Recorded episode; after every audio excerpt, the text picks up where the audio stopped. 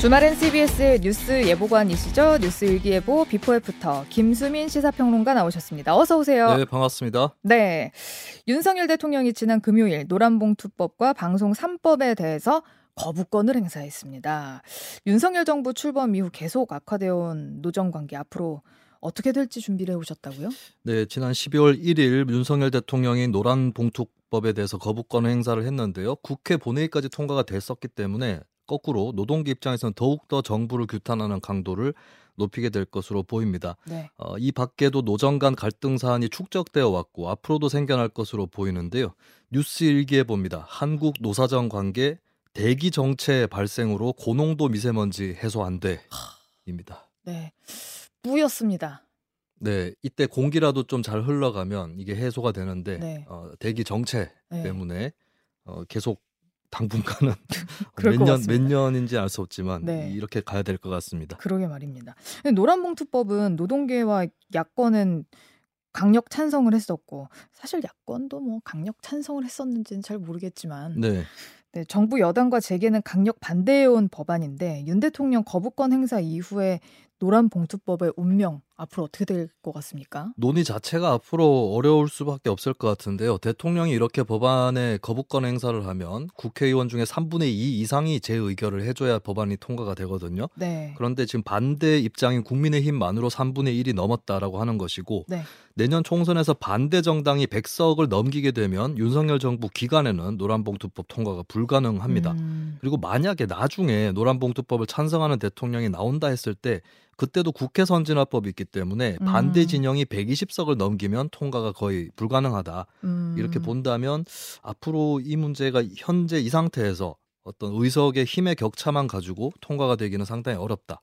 이렇게 음. 볼수 있습니다. 근데 국제 노동조합 총연맹에서도 우리 정부한테 노란봉투법 음. 통과를 촉구하는 서한을 보내기도 했었는데 그 노란봉투법이 통과가 되지 않은 것은 우리 현실에는 아직 무리였던 걸까요? 아니면 뭐 다른 이유가 있었던 걸까요? 네, 이렇게 네, 국, 논의조차 안 되고. 국제노총에서 통과 촉구를 했던 거는 음, 이 내용이 국제적으로 큰 일은 큰 별일은 아니었다라고 음, 하는 겁니다. 그러니까 음. 해외 선진국 경우에는 파업을 할 수 있는 범위가 넓고 또 노동조합이나 조합원에 대한 손해배상 청구가 남발되지 않는 그런 음. 측면이 있기 때문에 국제노총이 이렇게 어, 촉구를 했던 거고요. 근데 다만 이제 한국 같은 경우는 재계에서 반대를 좀 강력하게 했던 그런 측면이 있습니다. 음. 어, 그런데 그렇다고 하더라도 전부 혹은 전무로 갔어야 했는가 음. 이 부분을 돌아봐야 될 것 같은데 대통령도 법안 거부권을 지렛대로 해서 절충을 해볼 여지도 있는 거거든요. 음. 그러니까 아예 내가 거부권을 행사를 해서 모두가 안 될 바에는 좀 순위를 정해놓고 음. 이것은 통과시키고 이거는 통과시키지 말자 혹은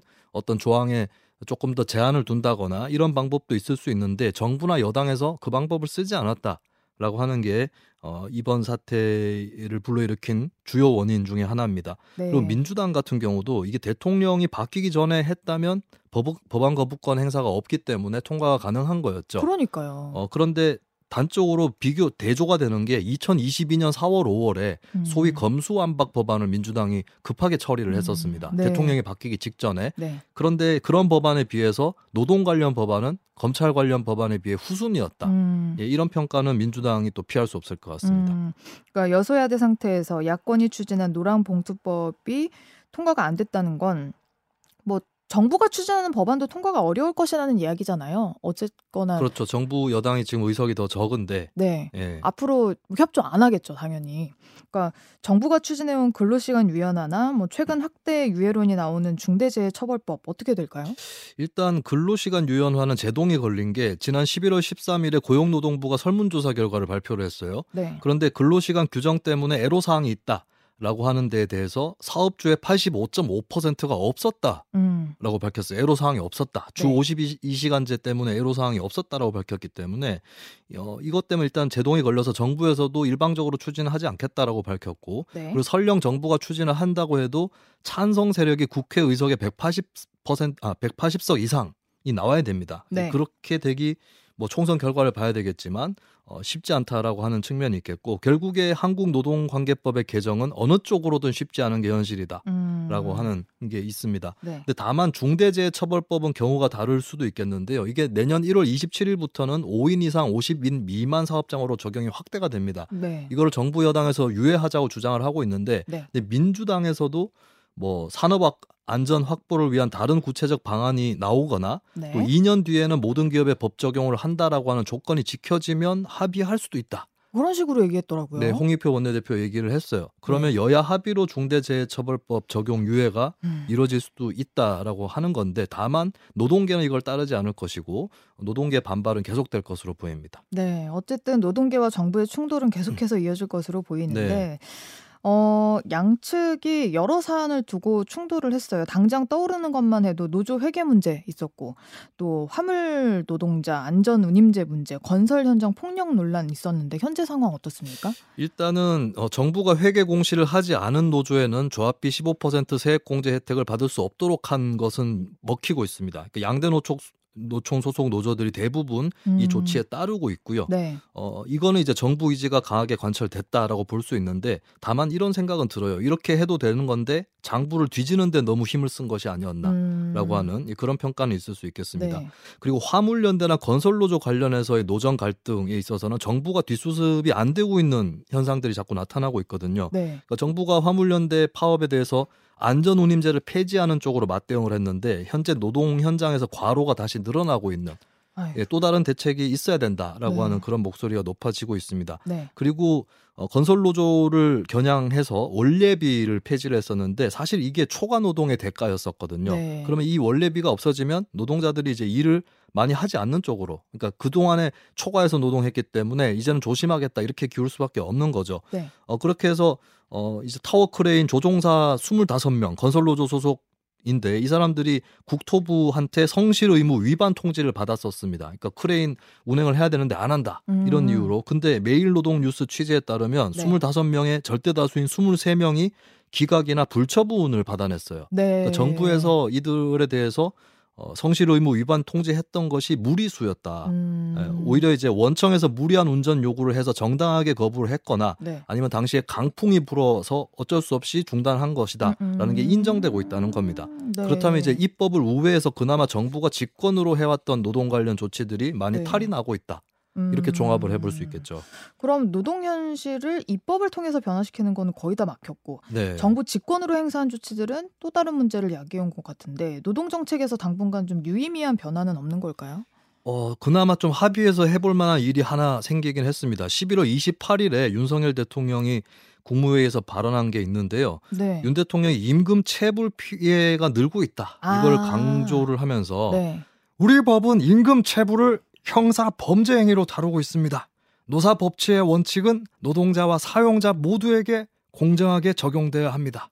라고 하면서 네. 임금 상습 체불에 관련된 근로기준법 개정안을 통과시켜 달라라고 음. 주문을 했어요. 그, 러니까 네. 그나마 정부에서도 우리도 뭔가 아 우리도 노동자들이 좋아할 만한 걸 해야 되지 않을까라고 네. 해서 나온 게 이제 임금 체불에 관련된 조항이고 네. 이게 이제 이미자 국민의힘 의원이 발의를 했는데 음. 내용은 이렇습니다. 퇴직 근로자뿐만 아니라 재직 근로자에게도 임금을 제때 주지 않으면 지연 이자를 부과한다. 음. 그리고 상습적인 체불 사업주에게는 정부 지원과 공공 입찰에서 불이익을 부여한다라는 음. 내용이거든요. 네. 근데 이미 민주당 정의당 의원들도 일부 이 비슷한 법안을 발의를 했기 때문에 이 정도는 좀 여야 합의로 조속히 통과시킬 수 그러게요. 있어야 하지 않을까 네. 어. 어, 이렇게 보여지고요. 네. 그리고 정부 여당도 이제 어느 정도 체불임금 문제로 운을 떼고 있는데 예전에 했다가 접은 얘기들이 있어요. 동일 노동 동일 임금. 음.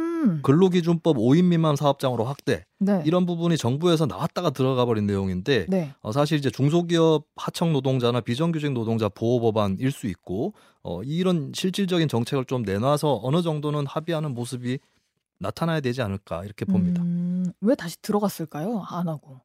그것은 아무래도 현 정부 여당의 주요 지지 기반인 재계를 의식한 것이 아닌가 아. 이렇게 보여지는데 근데 노동계에서 촉구하는 법안들을 여러 가지 거부를 한다거나 받아들이지 않았기 때문에 그렇지만 어느 정도의 합의, 노동권의 음. 진전 이런 것들을 위해서는 정부에서 또 어느 정도 어, 개선된 안들을 내놔야 되지 않을까 이렇게 음. 보이는 것이죠. 그리고 음. 그걸 위해서 재계를 어느 정도는 설득하고 공감대를 이끌어낼 수 있는 내줄 수 있지 않냐 네. 이렇게 설득을 좀 할 수 있지 않을까. 그리고 역대 음. 정부들이 이제 비교적 친노동 이미지를 가진 정부와 친 자본 이미지를 가진 정부가 나뉘어져 있었잖아요. 네. 근데 전자들을 보면은 노동자들이 싫어하는 법안도 좀 오히려 통과를 시키고, 음, 음. 근데 후자 쪽도 보면은 재계에서 반대하는 법안도 통과를 시키는 음. 이 정도의 합의선은 있어 왔는데 네. 현재로서는 좀 우리 정치권의 그 모습이 안 보인다라고 네. 하는 그 점도 좀 다들 돌아봐야 될 것 같습니다. 음.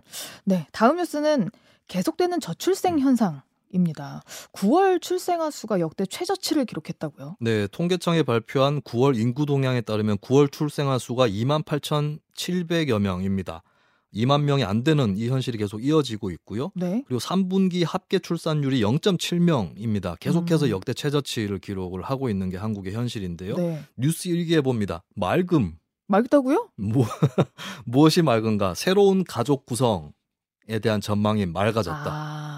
네, 우리가 흐린 현실이지만 또 네. 맑은 부분도 있다는 겁니다. 새로운 가족 구성. 네. 그 해외 어느 학자가 우리나라의 합계 출산율을 확인하고 한국 완전히 망했네요. 이렇게 네. 얘기를 영어로 얘기했지만 네, 네, 이렇게 얘기를 하면서 머리를 감싸진 적이 있었는데 뉴욕 타임즈 그 다른 나라에서 우리나라에 관심 되게 많은 것 같아요. 네, 뉴욕 타임즈 칼럼니스트 로스 다우서트라는 칼럼니스트가 한국은 사라지는가라는 칼럼을 실었습니다.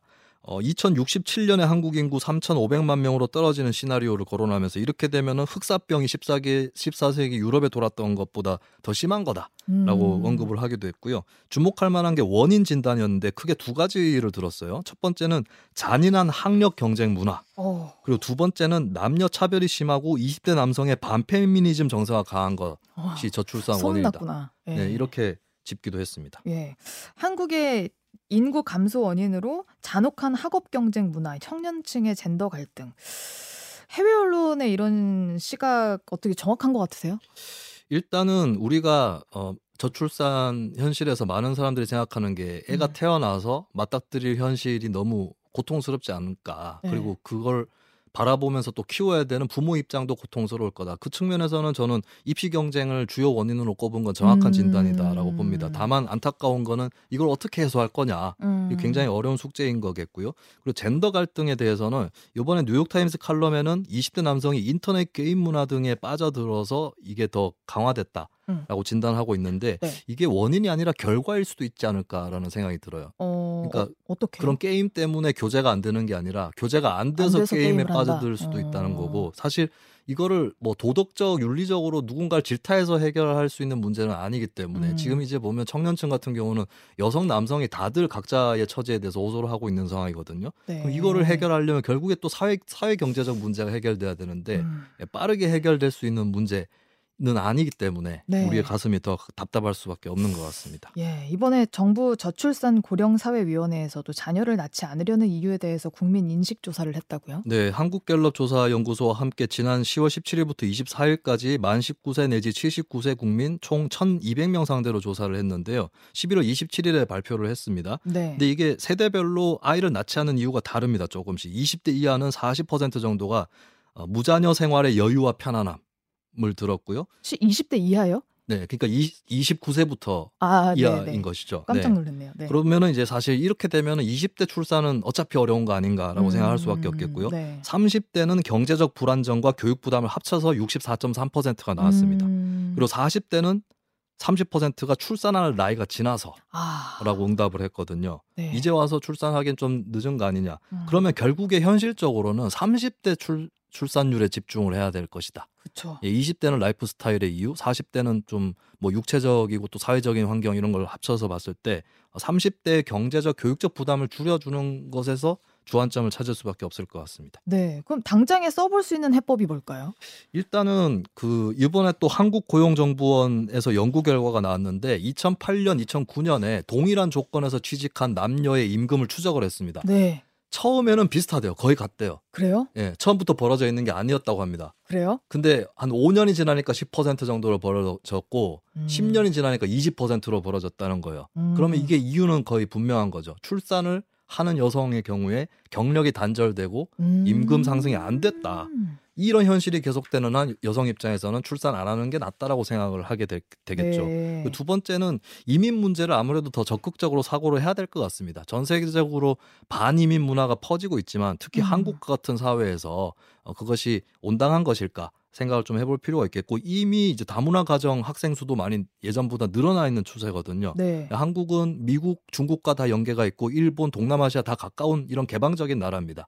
여기에 맞춰서 좀 인구 정책을 생각해 볼 필요가 있겠고 음. 그리고 세 번째는 제가 오늘 중요시하게 짚어볼 부분인데 출산의 의지가 있는 사람부터 출산이 가능하게 해줘야 된다라고 네. 하는 거고 네. 어, 그런 의미에서 출산을 하고 싶은데 혼인에 대해서 주저하는 사람들이 혼인하지 않고도 가정을 이룰 수 있게 하는 그렇게 해서 양육이 가능케 하는 네. 네, 그런 제도가 필요하다라고 하는 거죠. 맞습니다. 다양한 형태의 가족 구정을 인정을 해야 된다는 네. 말씀인데 네. 우리나라의 전통적인 가족관이나 문화적 보수성이 이를 허용할 수 있을까요? 네, 여기에 대해서 희망적인 조사 결과가 나왔습니다. 그렇습니까? 저출산 고령사회위원회 조사 아까 제가 아까 언급을 했는데 같은 조사였는데요. 다양한 결혼 제도를 인정해야 하는가 이것도 같이 조사를 했습니다. 네. 찬성이 무려 81.0%가 나왔고 특이한 것은 전 연령대 찬성이 다 높았는데 60대 이상의 찬성이 가장 높았습니다. 우와. 84.8%. 뭐 와. 제가 해석하기에는 살아보니까 그것도 괜찮겠다. 네, 그런 생각을 노년층 분들이 하신 것 같습니다. 네. 네 굉장히 노년층 분들이 열려 있다라고 하는 거거든요. 네. 네. 그리고 구체적으로 이제 프랑스의 팍스 제도처럼 혼인하지 않고 아이를 출산해도 법적으로 보호받을 수 있는 제도에 음. 대해서 찬성 76.8%가 네. 나타났습니다. 어. 저는 아마 이 문제에서 가장 저항감이 큰 것은 오히려 20, 30대 남성인 것 같아요. 제가 인터넷에서도 이런 반응들을 많이 봤는데 네. 좀 이왕이면 결혼을 하는 게 낫지 뭐 이렇게 이런 제도를 만드냐라는 냉소가 있는 것 같아요. 네. 근데 이것도 다시 생각을 해봐야 될 게 그런다고 해서 결혼하는 건 아니다. 그쵸. 팍스 같은 제도를 막는다고 해서 팍스가 안 되니까 결혼을 해야겠다. 그쵸, 이렇게 그쵸. 생각하지 않는다라고 하는 현실이 분명히 있기 때문에 네. 예, 이 이제 새로운 가족 구성에 대한 제도 네. 어, 이건 반드시 또 늦지 않게 논의를 좀 시작을 해야 될것 같습니다. 음, 그렇습니다. 네, 맞아요. 아, 많은 생각을 하게 하네요. 네. 네. 분명 히 여성분들 중에 결혼은 별론데 출산하고 싶다 이렇게 생각하시는 분들이 있기 어, 때문에 주변에 많습니다. 예, 많습니다. 네. 예, 그런 분들한테도 좀 유의미한 제도가 아닌가 싶습니다. 네. 자 마지막 뉴스. 최근 극장가에서도 전직 대통령들을 주인공으로 한 영화가 화제인데 역대 대통령들이 오늘날 어떤 평가를 받고 있는지 여론조사 결과도 나왔다고요? 네, 재임 기간이 짧았던 윤보선, 최규하 전 대통령을 제외한 10명 대통령 각각에 대해서 잘한 일이 많은가, 잘못한 일이 많은가라고 한국갤럽이 물었습니다. 11월 네. 28일부터 30일까지 만 18세 이상 1,009명을 상대로 조사를 했고요. 표본 오차는 왜 했을까요, 갑자기? 이게 한국갤럽에서 정기적으로 하는 어, 조사예요. 네. 네. 뭐 서울의 봄 때문에 한 것 같지는 아, 않은데 아, 네. 서울의 봄이 왜 흥행하는지도 이 조사에 네. 나와 있는 그런 부분입니다. 자세한 네. 사항은 중앙 여론조사심의위원회 홈페이지 참조를 하시고요. 네. 뉴스 일기에 봅니다. 매우 맑은 대통령도 나왔고 흐렸다 개는 대통령도 나왔는데 네. 근데 앞으로 당분간 이런 대통령들이 나오지 않을 가능성이 더 높아 보입니다. 네. 네. 일단 각 대통령에 대한 긍정 부정 평가 볼까요? 높았던 대통령은 노무현 대통령하고 몇 명 있는데 이제 네. 긍정 대 부정 스코어만 불러드리겠습니다. 네. 노무현 70대 15, 김대중 68대 14였고요. 음. 그리고 박정희 61대 25. 네. 이 세 명은 맑음, 음. 매우 맑음이었습니다. 네. 그리고 김영삼 40대 30으로 조금 맑음이었고요. 네. 긍정 평가가 또 크게 예전보단 상승한 모습이었습니다. 김전 네. 대통령은. 그리고 다음이 문재인 38대 46이고 음. 이승만 30대 40, 이명박 32대 54. 입니다. 그리고 네. 하위권 3명이 노태우 21대 49 였고 이제 박근혜 21대 66 그리고 음. 서울의 개, 봄 개봉으로 다시 비판을 많이 받고 있죠. 전두환 전 대통령이 18대 71 어. 가장 최하위였습니다. 네. 상위권 3명 전직 음. 대통령이 어, 노무현, 김대중, 박정희 전 대통령 왜 긍정 평가를 받는 걸까요? 김대중 노무현 전 대통령은 좀 공교로운 게 재임 중 지지 기반은 역대 대통령 중에 가장 약했습니다. 음. 어, 하지만 이런 결과가 나온 거는 절대적으로 비토하는 층 역시도 낮다. 라고 아. 하는 것이고 진영의 분열을 덜 겪고 있다라고 하는 것이죠. 음. 그리고 8년 전 2015년에도 한국갤럽이 조사를 했었는데 그 사이에도 김대중 전 대통령 18% 포인트가 올랐고 긍정 평가, 네. 노무현 전 대통령도 16% 포인트가 상승을 했고 네. 전 연령대 전 지역에서 긍정 평가가 확연히 우세했다. 음. 그리고 이들 대통령이 보통 영남 쪽 표가 딸려서 고생들을 많이 했는데 네. 대구 경북에서도 어, 김대중 57%, 노무현 63% 긍정 평가가 나왔습니다. 네. 이것은 이제 사실 김대중 노무현 정부 때도 나쁜 기억들이 있어요. 신용카드 대란이라든지 네. 부동산 폭등 이게 대표적인 사례인데 근데 세월이 좀 흐르면은 장점이 부각이 되는 네. 경우가 있는데 당시에 IMF를 극복하고 2002년 월드컵을 치러내고 음. 남북 정상회담 또 차례로 두 번 하고 네. 민주화가 그래도 계속 성숙하던 시기 아니었나 음. 이런 기억들이 많이 작용을 한 것으로 보입니다. 네. 그리고 박정희 전 대통령 관련 관련해서도 전 지역 전 연령대에서 긍정 평가가 우세했는데요. 음. 뭐 독재나 인권 탄압이라고 하는 부정 평가도 있지만 근대화의 초석을 마련했다. 경제 발전에 공헌이 크다 이렇게 기억이 되고 있다고 볼 수 있겠습니다. 네. 다만 박정희 전 대통령의 경우는 2012년에 조사했을 때의 긍정 평가 70%에 음. 비해서는 한 11년 사이에 9% 포인트가 줄어들었다. 네. 그래서 이제 김대중 노무현 대 박정희의 역전 현상은 뚜렷하다. 네. 그래서 박 전 대통령도 이제 부정 평가가 아주 강해지지는 않지만 긍정 평가 역시도 조금 이제 뿌옇게 음. 어, 이제 약간 흑백 톤으로 흐려지고 있는 어... 이런 현실이겠습니다. 네, 그 이명박 문재인 전 대통령이 받은 결과에 대해서도 좀 설명을 해주신다면요.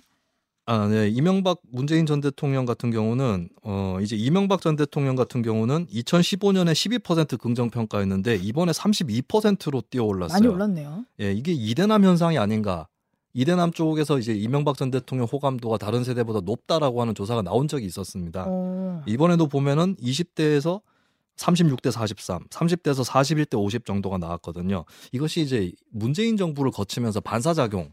어, 예, 왜, 요 문재인 정부에 대해서 강한 반감을 가진 세대도 이대남 세대였거든요. 어. 이대남, 삼대남. 이쪽에서 이제 이명박 전 대통령 그래도 유능하다. 음. 이런 평가가 좀 올라간 것 같습니다. 갱 제 대통령이었다. 예, 그래서 이 부분이 이제 일단 국민의힘의 지지 기반을 보여주는. 그러니까 박정희 음. 전 대통령 지지율이 국민의힘 지지 기반을 보여주지는 않죠. 음. 워낙에 높기 때문에. 네. 그렇지만 이제 어, 좀 현실적으로 봤을 때 이명박 전 대통령 지지율이 이렇게 어, 국민의힘 지지 기반을 보여주는 것 같고 음. 문재인 전 대통령은 38대 46입니다. 네. 이명박 전 대통령보다 평가가 낮게 나오긴 했는데 네. 근데 이제 긍정 평가가 대부분이 이제 어, 호남 지역 빼고는 부정 평가보다 낮게 나왔고 음. 어, 그리고 60대 이상뿐만 아니라 30대에서도 34대 52로 부정 평가가 좀 많이 나왔다. 음, 음. 이거는 이제 김대중 노무현 전 대통령의 유산을 오롯이 계승하지는 못하고 있는 그러니까 이 음, 진영의 음. 분열에 갇혀 있는 모습을 보여주고 있는 것이고 네. 그리고 이제 이 좀 조금 다른 케이스가 노태우 김영삼 전 대통령인데 이분들은 이제 그 예전에 조사했을 때보다 긍정 평가가 늘었어요. 예, 음. 김영삼 전 대통령은 오히려 긍정 평가가 부정 평가를 앞섰다. 네. 예, 이런 것들도 이제 좀 지나고 나서 보니까 그래도 그때 대통령 때에 역사가 진전된 측면이 있었다. 이런 평가들이 또 있는 것이죠. 근데 반면에 최근에 있었던 대통령일수록 지나고 나서 보니까 좀 좋아졌다라고 하는 게 물론 음. 이명박 전 대통령 조금 어, 지지도가 오르긴 했습니다만 그래도 낮은 편이거든요. 음. 결국에 이제 노무현 전 대통령 이후의 대통령들이 진영 분열에 갇혀 있는 음. 이런 국면이 또 어, 보, 보여지고 있는 겁니다. 진영 구도에 갇혀 있는 모양이다. 네. 네. 어쨌든 뭐 대결 구도로 넘어서는 정치가 필요한 것 같습니다. 자, 알겠습니다. 지금까지 김수민 시사평론가와 함께했습니다. 고맙습니다. 네, 감사합니다.